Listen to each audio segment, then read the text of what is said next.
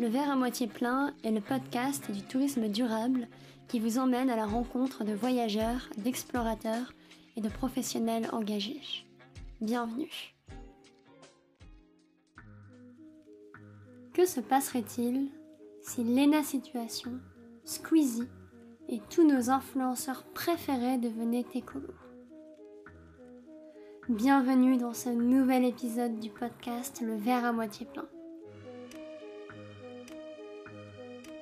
Un concours pour trois nuits à Tahiti. Kylie Jenner qui demande sur Instagram si elle prend son jet privé ou celui de son copain. Des incitations permanentes à la surconsommation.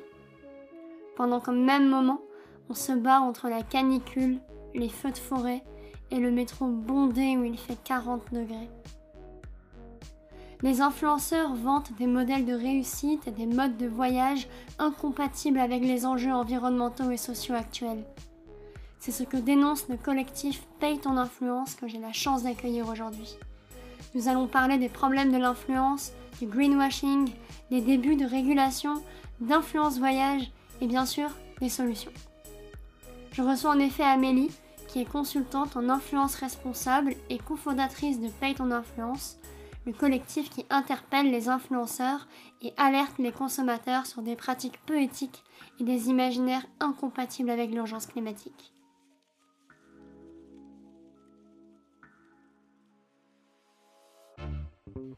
Amélie, bonjour et bienvenue euh, sur le podcast. Bonjour. Sur Instagram principalement, donc vos publications appellent le secteur de l'influence à prendre la mesure de l'urgence et de leur responsabilité. Est-ce que vous êtes persuadé que le réveil des influenceurs pourrait faire basculer la jeune génération sur les problématiques environnementales?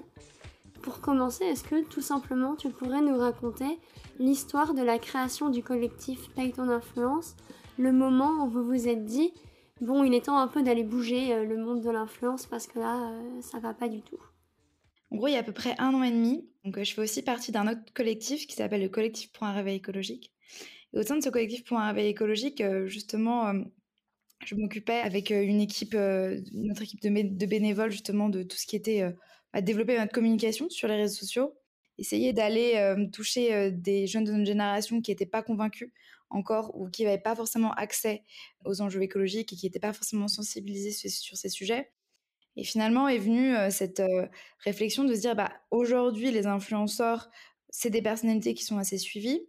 Comment on pourrait faire justement pour travailler avec des influenceurs pour essayer de, euh, bah, de mettre en avant nos idées et notamment sensibiliser sur, sur la transition écologique? Et finalement, de cette première réflexion sur comment on pourrait être avec des influenceurs, est venu ensuite en fait un autre prisme de lecture qui était bah en fait il y a un problème aujourd'hui avec le secteur de l'influence, c'est que les influenceurs justement ils ont ce pouvoir parce qu'ils ont des communautés énormes qui les suivent, ce sont devenus des leaders d'opinion aujourd'hui. Et pourtant, la grande majorité continue à promouvoir des modes de vie et de consommation qui ne sont plus compatibles avec les enjeux écologiques. Et c'est là qu'on s'est dit bah, qu'il fallait absolument faire quelque chose, qu'il fallait absolument justement aller un peu réveiller ce secteur-là sur les enjeux écologiques. Et finalement est né en décembre 2021 Paye ton influence, avec bah, pour grands objectifs déjà de sensibiliser sur les enjeux d'influence à l'heure de l'urgence écologique, d'aller créer le dialogue avec les influenceurs aussi et ce monde-là pour aussi comprendre leurs freins. Et puis finalement porter ce sujet de l'influence à l'heure de l'urgence écologique dans le débat public que ce soit quelque chose qui devienne important et, qu'on puisse en parler. voilà. Et donc tu parles des freins des, influenceurs, qu'ils n'ont pas encore, on va dire, pris la mesure de, de leurs responsabilités. Aujourd'hui, c'est quoi les freins des influenceurs à la transition? Est-ce que c'est plutôt un problème de, méconnaissance, d'argent, de peur de se faire harceler pour être irréprochable tout le temps, de perdre son audience? Bah, c'est un peu un mélange de tout ça. Le premier grand frein, finalement, c'est quand même le business model. Bah, quand on a un influenceur, notre business model, il repose sur promouvoir des produits, des services. Et donc, c'est finalement des appels à la consommation de son audience. Et donc, le premier frein, c'est potentiellement accepter en tant qu'influenceur, bah, pour être un peu plus aligné avec les enjeux écologiques ou les, ou les enjeux d'éthique, refuser de faire certains partenariats. Euh, mais le problème, c'est qu'aujourd'hui, les industries qui sont les plus polluantes, c'est les industries aussi qui payent le mieux. Aller refuser d'aller faire un partenariat avec euh, des marques de fast fashion ou des marques de cosmétiques qui seraient pas très éthiques, c'est aussi se couper d'une certaine manne financière pour les influenceurs. Donc, s'ils n'ont pas finalement d'autres possibilités de gagner de l'argent via d'autres sources de revenus, bah, ça peut être compliqué. le deuxième, c'est finalement tous les enjeux bah oui, de sensibilisation. Aujourd'hui, euh, les influenceurs, ils sont finalement euh, à l'image euh, de la majorité des Français, c'est-à-dire qu'ils n'ont pas été ni sensibilisés ni formés aux enjeux écologiques, ou en tout cas, ils comprennent pas à quel point il y a une urgence écologique. Et ce manque de sensibilisation, bah, il pousse pas à l'action. Pour avoir la volonté de, changer, il faut aussi comprendre pourquoi on change. donc, il y a un gros enjeu finalement, voilà, de sensibilisation.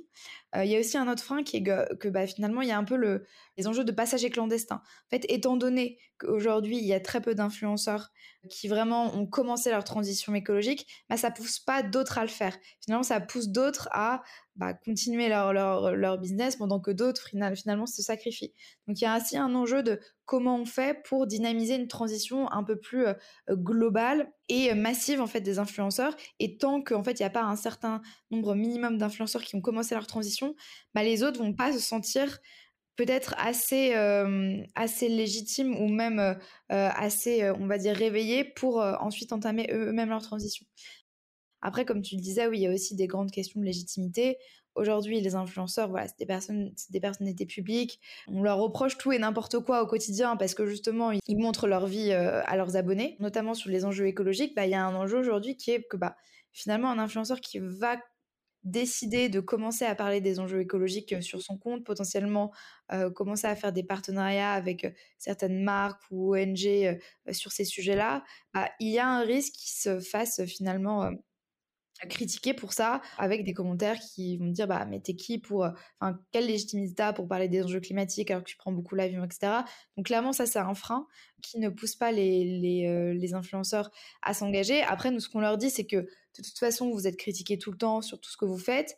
Autant que vous soyez critiqués pour avoir fait une action finalement un peu plus vertueuse que d'habitude mais bon, c'est quand même un frein parce que bah forcément c'est jamais euh, c'est jamais euh, agréable de se prendre des commentaires euh, qui peuvent des fois en plus être malveillants. Ce qu'on condamne, nous on veut vraiment voilà, qu'il y ait de l'accompagnement, qu'ils comprennent pourquoi ils doivent changer et qu'ils le fassent de leur plein gré. Et puis il y a aussi un enjeu bah, de d'être pertinent avec leur audience.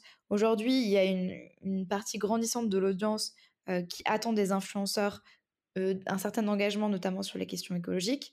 Ça se voit notamment à travers bah, de plus en plus de, commentaires qu'on voit sur les réseaux sociaux, où l'audience va typiquement aller dire à l'influenceur bah, Est-ce que tu penses à ton de carbone? Euh, Là, tu promeux ce voyage, mais c'est un impact, etc. Donc, on voit, qu'il y a une, grande, euh, des nouvelles attentes de l'audience, mais ça reste quand même une, partie minoritaire de l'audience. C'est une, partie, c'est une, audience qui n'est pas silencieuse, qui se fait entendre, mais c'est quand même une partie minoritaire et la grande majorité, finalement, notamment dans les, dans les 15-25 ans qui sont en majorité sur les réseaux sociaux, il y a une grande partie de l'audience qui finalement n'est elle-même pas euh, sensibilisée sur ces enjeux écologiques et qui finalement potentiellement peut aller bah, arrêter de suivre un influenceur si il fait potentiellement une transition euh, trop grande ou alors qu'il ne correspond pas à ce, qu'attend à ce qu'attend la majorité de son audience. Donc il y a une peur envers enfin pour les influenceurs justement de perte d'audience. Après nous ce qu'on dit c'est que vraiment bah, finalement il y a aussi un enjeu de perte d'audience s'ils continuent les appels à la surconsommation, à travailler avec des marques qui sont pas éthiques, etc. Donc il y a un peu un enjeu de perte d'audience dans, sur les, dans les deux sens. D'ailleurs la dernière étude de l'agence Rich sur les tendances du marketing d'influence. Elle a demandé justement à l'audience des influenceurs euh, qu'est-ce qui pourrait vous faire arrêter de suivre un influenceur. Bah, les réponses 2 euh, et 3, c'est euh, les trop gros appels à la surconsommation et la valorisation de marques qui sont pas éthiques. Donc il y a aussi un enjeu bah, de, de perte d'audience si l'influenceur s'engage pas. Mais bon, étant donné que c'est pas encore une partie majoritaire de l'audience qui demande ces changements, bah, l'influenceur va potentiellement être pas forcément voilà à l'aise avec, euh, avec le fait d'en parler à l'audience de, de, ces nouvelles réflexions ou alors de faire évoluer son, son influence euh, vers plus d'écologie. Je rebondis un peu de ce que tu disais sur le fait que ce soit euh, sur les deux côtés que l'influenceur peut se faire reprocher mm. des choses. Parce que donc vous, votre plan d'action, c'est donc de faire des posts informatifs. En commentaire de ces posts, vous allez avec les abonnés identifier des influenceurs, mais aussi sur des comptes d'influenceurs, vous allez mettre des commentaires, vous expliquer à l'influenceur les conséquences de ce poste quand c'est un poste, on va dire, problématique. Je pense par exemple à Romy qui était allée quelques jours à Hawaï avec Benefit qui teste ses produits sur les animaux juste après avoir été égérie d'une campagne PETA qui est une association de défense des droits des, animaux. Et donc je me posais la question, donc vous après à peu près un an d'existence du compte Instagram, et donc euh, de vos actions, est-ce que vous avez eu des retours d'influenceurs qui euh, ont changé leur manière de, communiquer sur, euh, sur leur réseau par rapport à, ces commentaires-là, à vos identifications, à vos interpellations? Mmh, alors c'est clair qu'en un an, il y a énormément de choses qui ont évolué. On a remarqué quand même que la position des influenceurs sur les enjeux écologiques et le fait que d'être rappelés finalement à l'ordre sur leur non-engagement sur ces enjeux-là, notamment à travers typiquement des, commentaires sous certains posts. certains ont vraiment fait évoluer la manière dont ils voient ça. En fait, on va dire au début de, de Paye son influence, les enjeux écologiques au sein du monde de l'influence, c'était des enjeux qui n'étaient pas du tout valorisés. C'était voilà, c'était très confidentiel. Peu de personnes en parlaient. Il y avait le média Bon Pote qui avait commencé à en parler un peu, mais voilà, ces enjeux-là restaient pour une frange d'influenceurs engagés de base, influenceurs green. Et finalement, euh, au début de, au de son influence, on, on avait beaucoup d'influenceurs finalement qui, se, qui pouvaient se braquer en fait par nos posts, par les commentaires des fois qu'on pouvait mettre, alors que c'était des commentaires bienveillants, explicatifs, etc. Au fur et à mesure, on a vu que finalement les influenceurs, ils étaient, déjà ils, ignoraient beaucoup moins ces certaines interpellations ou certaines voilà, critiques sur le fait qu'ils puissent ne pas intégrer euh, l'impact carbone typiquement d'un voyage ou d'un produit qu'ils mettaient en avant en gros, les influenceurs, ils ont commencé à comprendre qu'ils pouvaient plus ignorer, ils pouvaient plus ignorer que bah, une partie grandissante de leur audience euh, les appelait à changer.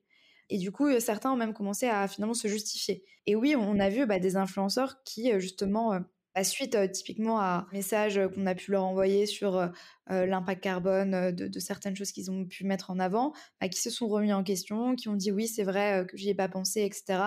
on a discuté avec pas mal d'influenceurs qui au début pouvaient potentiellement être braqués par, notre compte et qui ensuite après bah, finalement ont, commencé à, vraiment avoir des nouvelles réflexions sur leur influence. On a eu pas mal de, conversations bah, en off avec certains influenceurs qui nous disaient bah, à quel point ils avaient pu faire évoluer certaines choses, notamment refuser d'aller prendre l'avion si c'est que pour 24 heures, refuser certains partenariats, etc.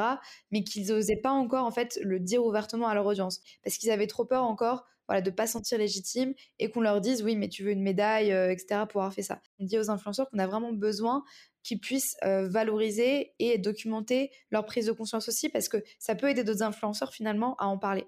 Et sinon, euh, on, a, on a notamment pas mal eu des contacts avec euh, une influenceuse qui s'appelle euh, Sandrea. Elle recevait des commentaires de son audience qui lui disaient bah c'est vrai Sandrea tu continues à faire enfin là tu travailles avec une marque qui est pas top là voilà tu, tu promeus quelque chose qui est très impactant etc et finalement ça met quand même des petites graines en fait parce que finalement aujourd'hui bah l'influenceur il dépend de son audience pour être influenceur. Un influenceur, sa richesse, c'est son audience. Et finalement, son audience peut vraiment être un levier de changement, être un levier de prise de conscience. Euh, bah, parce que souvent, les, influenceurs, ils vont lire leurs commentaires et, euh, voir, à, voir bah, si l'audience est réceptive ou pas d'un partenariat, réceptive ou pas d'un contenu. Et c'est pour ça que ça peut vraiment euh, avoir un, effet de levier. Je pense qu'il y a beaucoup d'influenceurs aussi qui ont évolué durant cette année-là parce qu'ils ont vu qu'il y avait de plus en plus d'autres influenceurs qui commençaient à parler des enjeux écologiques, qui commençaient à se positionner sur ces sujets quand même, même si ça, même si ça reste une petite minorité, et que finalement, il y a aussi, bah, comme je disais, euh, un, effet de, groupe après qui, peut se créer et qui a commencé à se créer. On a eu aussi, euh, durant cette année, euh, bah, pas mal de couverture médiatique. Ça a aussi un impact forcément sur la perception globale du secteur de l'influence par les influenceurs. Et je pense qu'il y en a beaucoup qui se sont dit, bah, ah, il y a vraiment un sujet aujourd'hui. Et donc, euh, oui, en un an, on a, vraiment vu une, évolution assez, euh, assez conséquente jusqu'à aujourd'hui euh, où finalement les enjeux d'influence responsable sont partout, sont pris, en, pris en, compte par le gouvernement aussi. Que va devenir le secteur de l'influence et comment sa régulation va potentiellement impacter la manière dont les influenceurs aujourd'hui, on va dire, font leur, font leur influence et, quels messages sont, sont passés? Bah, justement, je voulais en parler de ça, de la régulation du monde de l'influence. Vous avez fait pas mal de posts récemment à ce sujet et il y a notamment le gouvernement qui a ouvert le 9 janvier une consultation citoyenne qui est disponible sur le site make.org pour réguler le secteur. déjà, je me demandais comment ça se fait que aujourd'hui, en, en 2023, le secteur de l'influence ne soit pas bien régulé par, par la loi? Bah parce que les, les, pouvoirs publics, de manière générale, la loi, elle, elle arrive après la bataille. Souvent, c'est des réponses à des problématiques qui, qui, sont, qui sont là depuis, depuis quelques années, mais c'est un peu l'inertie du système politique, gouvernemental, etc. Et aujourd'hui, bah, c'est le cas avec l'influence responsable. Il y a eu énormément aujourd'hui de ces, derniers mois de scandales liés aux pratiques de certains types d'influenceurs, notamment les influenceurs télé-réalité, et qui ont permis en fait de mettre en lumière bah, les impacts globaux euh, du monde de l'influence, notamment des influenceurs sur leur audience.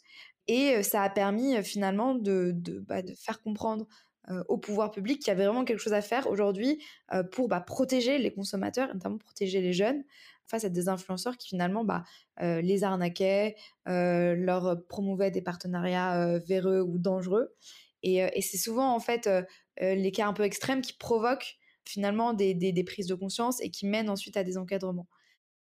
Le secteur de l'influence, ça reste quand même, et le métier d'influenceur, ça reste un métier quand même nouveau. Aujourd'hui, le secteur de l'influence, quand même, voilà, il, a, il a explosé en termes, en termes de chiffres. Il pèse 15 milliards là, fin 2022, c'est 20 fois plus qu'en 2015, donc on voit vraiment qu'il y a une explosion. Mais voilà, ça reste quand même un secteur qui est nouveau.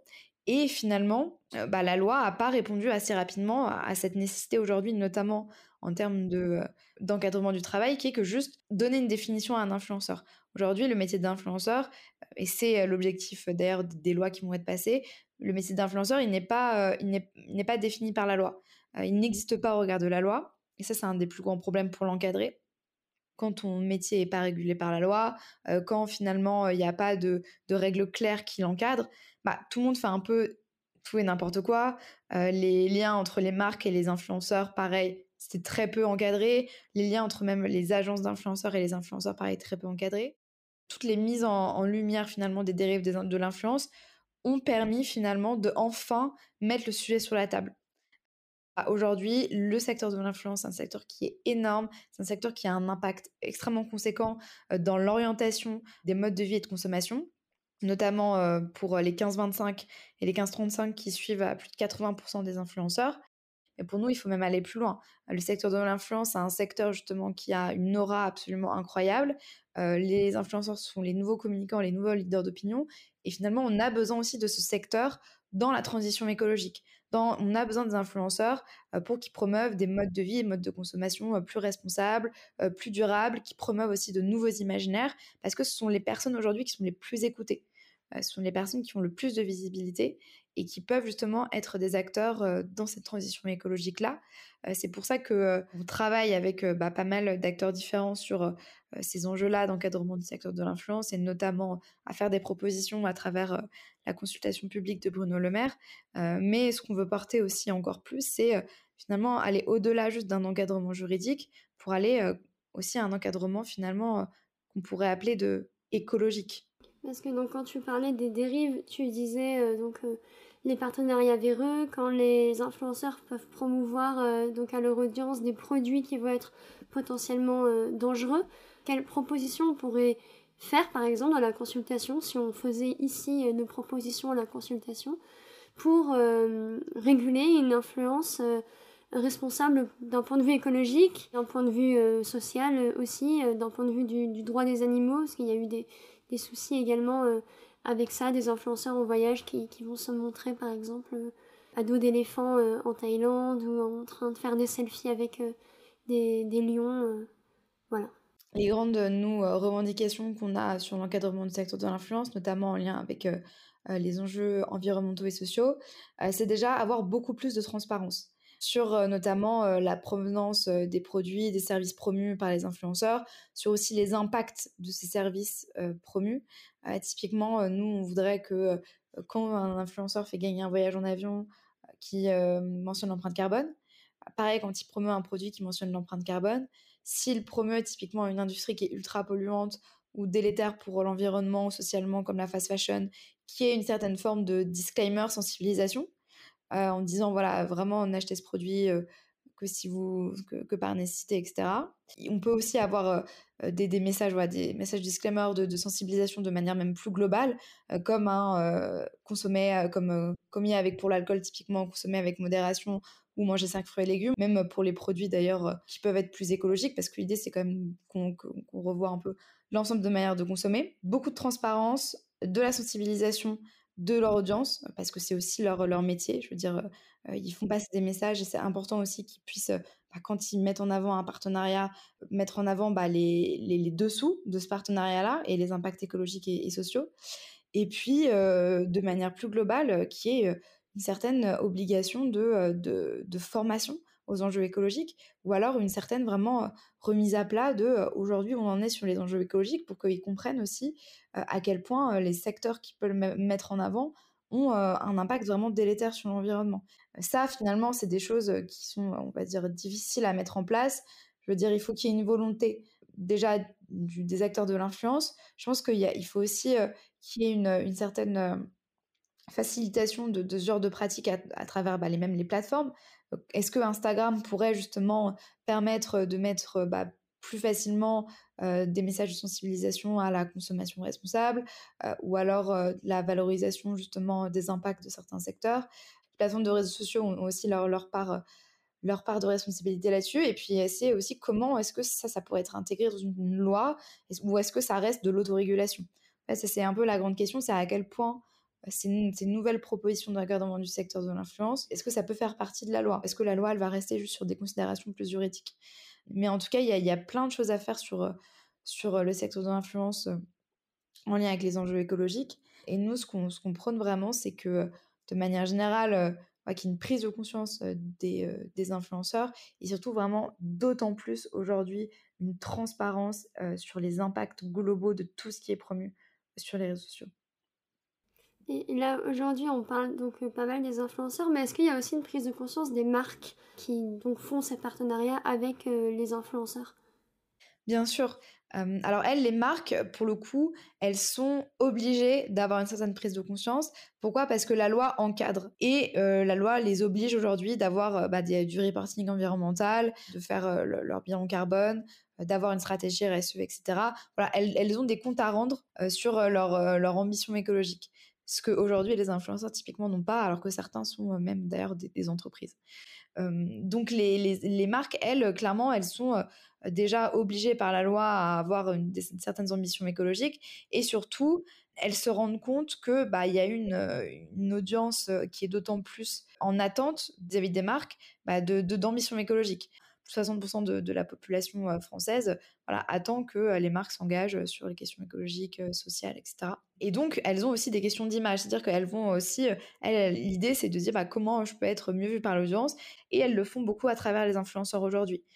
Il y a des influenceurs qui vont bah, travailler avec des grosses marques euh, pour mettre en avant euh, leur nouveau modèle de cosmétique qui est moins impactant, euh, leur nouvelle basket qui a une empreinte carbone réduite, etc. Et du coup, bah, ça permet aux influenceurs finalement d'une certaine manière de parler des enjeux écologiques à travers les marques. Mais bon, ça peut être très pris pour du greenwashing, justement, de uniquement parler des enjeux écologiques à travers les marques et pas juste à travers bah, ses, enfin, ses, convictions propres. Et le problème, c'est que les influenceurs, ils sont pas sensibilisés à détecter le greenwashing. Donc, euh, mettre en avant des briefs sans vraiment les comprendre, euh, sans vraiment les modifier. Et donc, on se retrouve avec euh, des, typiquement, Nespresso qui fait un post avec une influenceuse pour dire oui, dans 50 ans, il y aura plus de café, c'est pourquoi Nespresso s'engage, etc., pour préserver les terres, et qui a finalement eu pour conséquence bah, d'impacter l'image de l'influenceuse et de Nespresso parce que tous les commentaires sous ce post, c'était pour dire non mais là c'est du gros greenwashing, Nespresso, pas, ils sont pas du tout éthiques, etc. nous, on a fait notamment des posts pour expliquer pourquoi Nespresso était pas du tout éthique, c'était du greenwashing, paye ton influence. et il suffisait finalement de taper, de taper Nespresso greenwashing pour savoir qu'il y a même pas un an, trois associations avaient suivi Nespresso pour bah, justement pour greenwashing dans leur communication. Enfin bref, du coup, voilà, ça, a amené à, ce poste-là. Et finalement, bah, l'influenceuse a supprimé le poste. Parce qu'il y avait trop de commentaires qui disaient c'est du greenwashing. Et que, bah, en fait, elle, elle a dû se rendre compte que cette opération commerciale, Nespresso l'utilisait pour euh, se faire bien voir. Et ça, ça prouve bah, déjà à quel point aujourd'hui les marques ont un enjeu de, de valorisation de leur, de leur transition écologique à travers, à travers notamment les influenceurs, que bah, finalement, du coup, on retrouve énormément, énormément de greenwashing sur les réseaux sociaux maintenant. Et est-ce qu'on pourrait réguler ce greenwashing? Alors, le greenwashing, déjà, il est encadré par la loi. Aujourd'hui, c'est interdit de, faire du greenwashing. Hein. mais ça reste en fait très compliqué. Enfin, il n'y a pas vraiment de sanctions.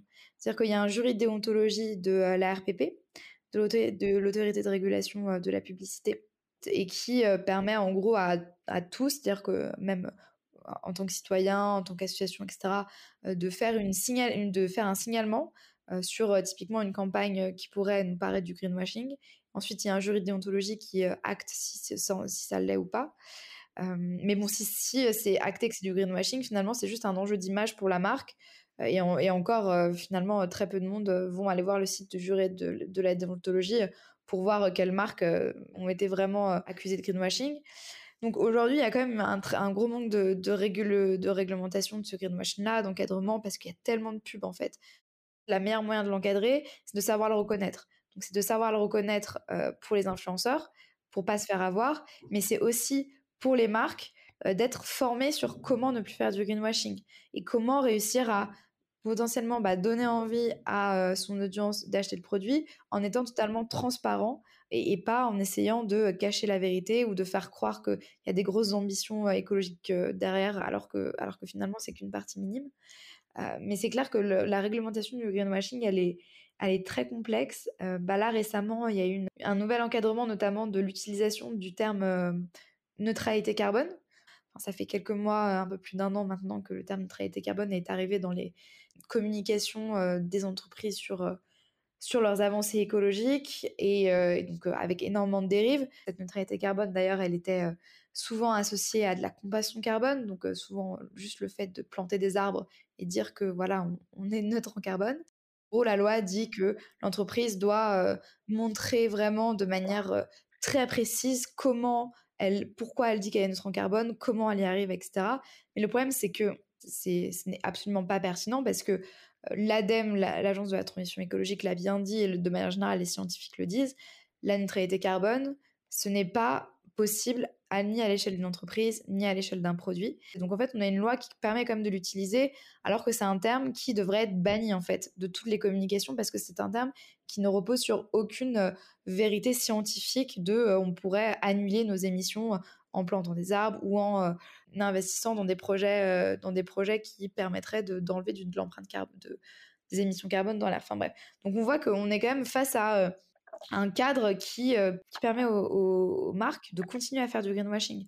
Et finalement, ah, ça c'est compliqué. C'est-à-dire que soit il y a vraiment une volonté de, des entreprises et des marques bah, d'arrêter justement de tromper le consommateur et vraiment d'avoir des communications honnêtes, bah, soit finalement c'est aux consommateurs, aux influenceurs et à l'audience d'arriver à ne pas se faire avoir par le greenwashing. Et, et c'est aussi bah, pour ça qu'avec Page d'Influence, on, on essaye de faire beaucoup de sensibilisation là-dessus.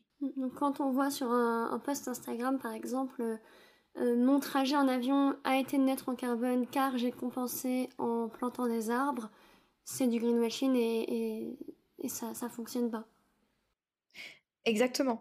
Euh, alors, j'ai envie de dire, c'est mieux que rien que l'influenceur ou la marque et on va dire investi dans un projet de reforestation ou dans un autre projet qui permet justement peut-être en protégeant un certain territoire capter du, CO2 et potentiellement bah, réduire l'impact de son voyage. Mais je veux dire les enfin les émissions sont pas annulées. C'est une fausse solution. C'est ne pas vouloir faire les vrais efforts qui sont des efforts qui doivent être des efforts de sobriété donc faire moins. En gros la compensation carbone la neutralité carbone elle permet aux entreprises de continuer leur business tout en se disant oui mais j'ai planté des arbres donc c'est ok donc je peux continuer comme avant. Et c'est ça en fait c'est le, la réflexion qui est derrière qui est pas la bonne. Aujourd'hui ce qu'on dit c'est que il faut absolument euh, revoir l'ensemble nos modes de vie, nos modes de consommation, il faut absolument réduire en fait, qu'il y ait une réduction effective de notre empreinte carbone. Et cette réduction effective-là, elle ne peut pas se passer avec la compensation carbone parce que bah, tant qu'on continue à envoyer des gaz à effet de serre dans l'atmosphère, c'est ça le problème.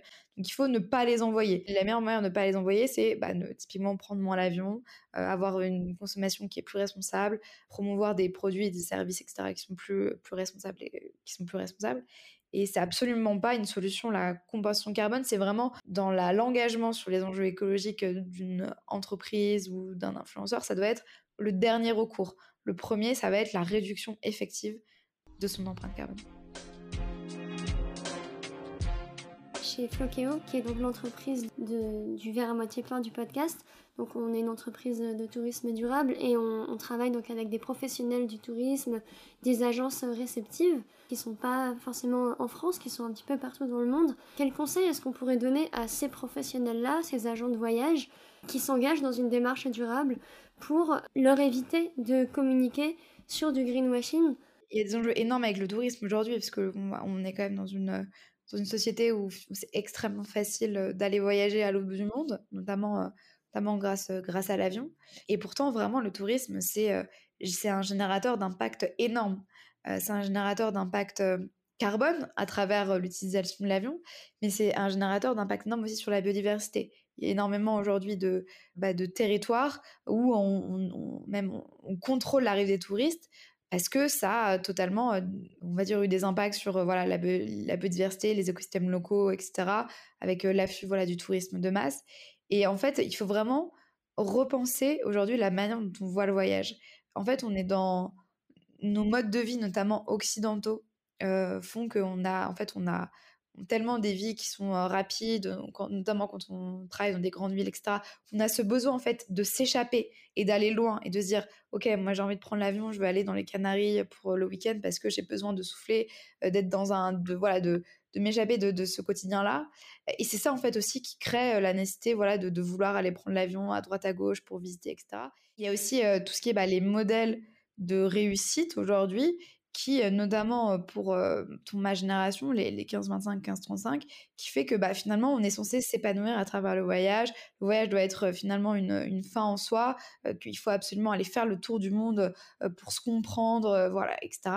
Alors que forcément. Je veux dire, on peut très bien limiter drastiquement ses voyages, potentiellement faire un vol long courrier tous les 2-3 ans et être très heureux dans sa vie. Il y a, en fait, il y a vraiment un enjeu pour l'ensemble du secteur de, du tourisme de remise en question en fait de ces pratiques. Comment on fait en sorte de privilégier déjà les voyages qui sont plus locaux? C'est parce que finalement, en fait, on va connaître, euh, on va connaître des pays alors qu'on ne connaît pas les trois villes qu'il autour, enfin, on connaît pas les, villes à côté de nous, en fait. Cette remise en question des imaginaires aussi du voyage permettra finalement aussi à, l'audience euh, d'avoir de nouvelles attentes aussi envers, envers le voyage. Potentiellement des attentes de voyage euh, peut-être plus longs. Le, le, trajet fait partie du voyage. Aujourd'hui, on prend dites 12 heures l'avion, euh, on est dans une sorte de, bulle en haut du ciel où on voit pas ce qui se passe et on atterrit dans un autre pays aux cultures sans transition. Je suis même pas sûre que ce soit vraiment, euh, on va dire, euh, bon pour, pour la santé d'avoir ce type de voyage. Mais en tout cas, ce qui est indéniable, c'est que, notamment en termes de, d'empreinte carbone de l'aviation, c'est indispensable aujourd'hui de réduire en fait, de réduire notre utilisation de l'avion, euh, de voyager vraiment de manière beaucoup plus consciente en fait aussi. On dit beaucoup euh, j'ai fait euh, j'ai fait le Vietnam, j'ai fait j'ai fait l'Allemagne, j'ai fait les États-Unis. En fait, on, on voyage sans vraiment on voyage pour voyager, on voyage aussi beaucoup c'est très en lien avec les réseaux sociaux, il y a une, émission YouTube d'Arte, enfin c'est une émission d'Arte sur YouTube qui revient sur Instagram et tous les impacts qu'a Instagram sur certains secteurs. Il revient notamment sur l'impact d'Instagram sur, le, sur le secteur du voyage et qui montre que finalement aujourd'hui les gens ils voyagent aussi pour pouvoir faire leur, euh, leur post Instagram, pour pouvoir dire qu'ils y étaient en fait. Et c'est pour ça qu'il y a des destinations qui sont maintenant envahies de touristes parce qu'on a eu euh, des, des, des, influenceurs qui ont commencé à y aller et qui l'ont posté et qu'aujourd'hui tout le monde veut y aller pour pouvoir dire qu'ils y sont allés. Et donc voilà, il y a vraiment euh, beaucoup de choses à, revoir. Mais ce qui est sûr, c'est qu'il faut vraiment, on va dire, repenser aujourd'hui le voyage, surtout le repenser pour l'inclure dans les réalités climatiques actuelles. Aujourd'hui, on ne peut plus prendre l'avion comme on, le prenait ces dernières années. Je veux dire, euh, un aller-retour Paris-New York, c'est 2 tonnes de CO2. 2 tonnes de CO2, c'est l'empreinte carbone annuelle qu'on est censé avoir pour rester en dessous des 2 degrés de réchauffement. Il faut absolument que le secteur du tourisme puisse prendre le pas de, de cette redirection. L'idée, oui, c'est pas de, supprimer le voyage, puisque de toute façon, c'est un, secteur qui est beaucoup trop important euh, économiquement et socialement. Mais euh, de, encore une fois, l'enjeu de, sobriété. Voyager moins, mais voyager mieux. Est-ce que tu, te rappelles le nom de l'émission sur euh, Arte? Oui, ça s'appelle Arte la foire aux vanités. Non, ça s'appelle Instagram la foire aux vanités. Ok, bah, je le mettrai en description et, j'irai, j'irai regarder euh, parce que ça m'intéresse. Est-ce que tu as des exemples d'influenceurs plus ou moins importants qui euh, se sont engagés dans un tourisme plus durable? Enfin, qui, qui parlent de voyage, mais de voyage euh, plus durable Il y a un exemple qui est assez assez représentatif de la transition, notamment des, enfin, la transition possible aussi des influenceurs. C'est euh, le l'influenceur Tolt, qui euh, lui, en fait, était un influenceur voyage, donc qui prenait énormément l'avion. C'était d'ailleurs euh, une très grosse part de son chiffre d'affaires, justement, de, de, voyage en avion, etc. Et qui, en fait, a décidé de ne plus prendre l'avion pour des questions écologiques. Il a eu une sorte de prise de conscience. Et aujourd'hui, il est encore influenceur voyage, mais il ne prend plus l'avion. Euh, donc, il voyage euh, beaucoup plus en France. Et puis ensuite, il prend bah, des mobilités douces comme le train, etc. pour voyager. Euh, et donc, lui, il documente bah, comment aujourd'hui, déjà, on peut redécouvrir et s'émerveiller en France, dans des endroits qui sont pas forcément loin de chez nous. Et puis surtout, bah, comment on peut finalement voyager de manière toujours heureuse sans prendre l'avion il y a aussi l'influenceuse Swan Périssé, qui est une influenceuse pareille qui a fait sa transition. de base, elle faisait de l'influence de divertissement, etc. Et puis, elle a, de plus en plus orienté son contenu sur les enjeux écologiques elle a fait, d'autant plus de sensibilisation là-dessus. Et notamment, cet été, elle a fait, elle a fait Paris-Copenhague à vélo pour justement bah, montrer, déjà valoriser d'autres manières de voyager, et notamment même à travers, euh, à travers le vélo. Et de manière générale, elle fait euh, bah, beaucoup de sensibilisation sur euh, finalement comment voyager aujourd'hui de manière, de manière plus responsable. Elle donne bah, pas mal justement de tips à sa communauté sur aujourd'hui bah, voilà, comment faire évoluer sa manière de voir le voyage. Donc voilà, c'est un peu deux, gros, deux gros exemples parce que c'est des influenceurs qui de base n'étaient pas forcément sur les enjeux écologiques et qui ont finalement transitionné pour sensibiliser sur ces questions-là et qui ont finalement bah, même fait évoluer leur mode de vie. Et c'est aussi ce qu'on dit beaucoup avec, avec Passion d'influence, c'est qu'il y a un enjeu forcément de remettre en question aujourd'hui en tant qu'influenceur les modes de vie et de consommation qui sont promus sur, sur ces réseaux. Mais ça, c'est forcément aussi lié à une évolution de son mode de vie, finalement. Et j'y pense, il y a aussi l'ami de Swan Parisset, Luan Mancho, qui, euh, elle, promeut énormément de, de, voyages en train et qui donne des astuces, euh, comment voyager en train en Europe. On va passer à la, fin de l'épisode, la, toute dernière partie. C'est, j'ai appelé ça la partie euh, solution, parce que vous, votre phrase d'accroche, c'est Lena situation, Squeezie, que se passerait-il s'il devenait écolo? Je te pose la question, que se passerait-il si les plus gros influenceurs euh, si tout le monde de l'influence se positionnait sur les questions écologiques et sociales? Alors euh, nous, on est euh, persuadés que ça aurait un impact énorme. Ça aurait un impact énorme déjà sur les personnes qui les suivent, sur leur audience, qui potentiellement bah, pourraient se dire ah ok donc si euh, Situation, si Squeezie ou si d'autres gros influenceurs se positionnent là-dessus, ça veut dire qu'il y a un sujet. Ces influenceurs qui sont extrêmement suivis, en fait, ils ont un impact global sur le secteur de l'influence entier, donc sur les marques aussi. C'est vraiment des euh, leaders d'opinion aujourd'hui. Ils sont extrêmement regardés. Ce qu'ils font est, euh, est commenté, documenté, valorisé. Leur prise de conscience, leur transition, ça pourrait vraiment amener une dynamique globale de transition euh, du secteur entier, quoi. Euh, ou en tout cas, ça pourrait faciliter cette dynamique de transition. On ne veut pas refaire reposer toute la responsabilité sur euh, ces personnes-là parce que, de manière générale, dans l'ensemble de la société, les influenceurs, bien sûr, sont des acteurs qui, pour nous, doivent s'engager parce que ils ont un grand pouvoir à travers leur, audience, à travers ce grand pouvoir. Il doit y avoir des responsabilités derrière sur les messages qui sont passés. Mais bien sûr, c'est aussi les marques, les entreprises, les gouvernements qui doivent s'engager. C'est indéniable que si les, ceux qui sont extrêmement suivis euh, s'engage, forcément, euh, ça aura un effet boule de neige parce que euh, c'est des personnes dont l'opinion compte aujourd'hui, dont les prises d'opposition comptent, sont écoutées et potentiellement peuvent, peuvent vraiment faire évoluer ce secteur-là vers, vers plus de transition écologique. Merci beaucoup, Amélie c'était, je sais pas si c'était un mot de la fin à dire, un message à faire passer, un dernier conseil euh, aux auditeurs euh, dont on n'aurait pas euh, forcément parlé et dont tu, aimerais parler. Bah, je voudrais revenir sur le fait que voilà, en tant que en tant que follower, en tant qu'audience sur les réseaux sociaux, on a aussi voilà ce, pouvoir de potentiellement aller sensibiliser les influenceurs, potentiellement aussi en demandant aux influenceurs d'être un peu plus engagés. Il y a aussi voilà, un phénomène qui est bah, finalement, on peut aussi décider de d'arrêter de suivre un influenceur parce qu'il n'est pas engagé. Et ça, c'est un acte qui, qui peut avoir bah, potentiellement qui peut être fort. Puis de manière générale, continuer à aller, se renseigner sur les questions écologiques, ces questions, sur les questions climatiques. C'est important aujourd'hui que, que de plus en plus de personnes dans la société, euh, euh, quelle que soit euh, son échelle d'engagement, quelle que soit sa volonté d'engagement, soient conscients de, de, ce qui se passe pouvoir potentiellement bah, agir chacun aussi à son échelle. Merci. il faut continuer à en parler. Et donc, je rappelle, paye ton influence sur Instagram, sur Twitter aussi et sur LinkedIn merci encore Amélie, c'était vraiment chouette d'en apprendre plus euh, sur les, coulisses de l'influence. Euh, chers auditeurs, euh, si le podcast vous a plu, n'hésitez pas à le partager autour de vous, à, un ami, à un collègue qui suit et qui travaille avec des influenceurs. ça lui fera sûrement plaisir. Merci encore Amélie. Merci. C'est la fin de cet épisode du verre à moitié plein. Et si vous écoutez ce message, c'est que vous êtes resté jusqu'au bout. Alors merci. Si le podcast vous plaît, vous pouvez nous mettre 5 étoiles sur Apple Podcast ou Spotify et vous abonner. On a également un compte Instagram, podcast.vert, où nous vous partageons du contenu exclusif. Le lien se trouve dans la description. Vous pourrez aussi nous partager des idées de sujets que vous aimeriez que l'on aborde. Alors, à dans deux semaines pour un nouvel épisode, et d'ici là, N'oubliez pas de voir le verre à moitié plein.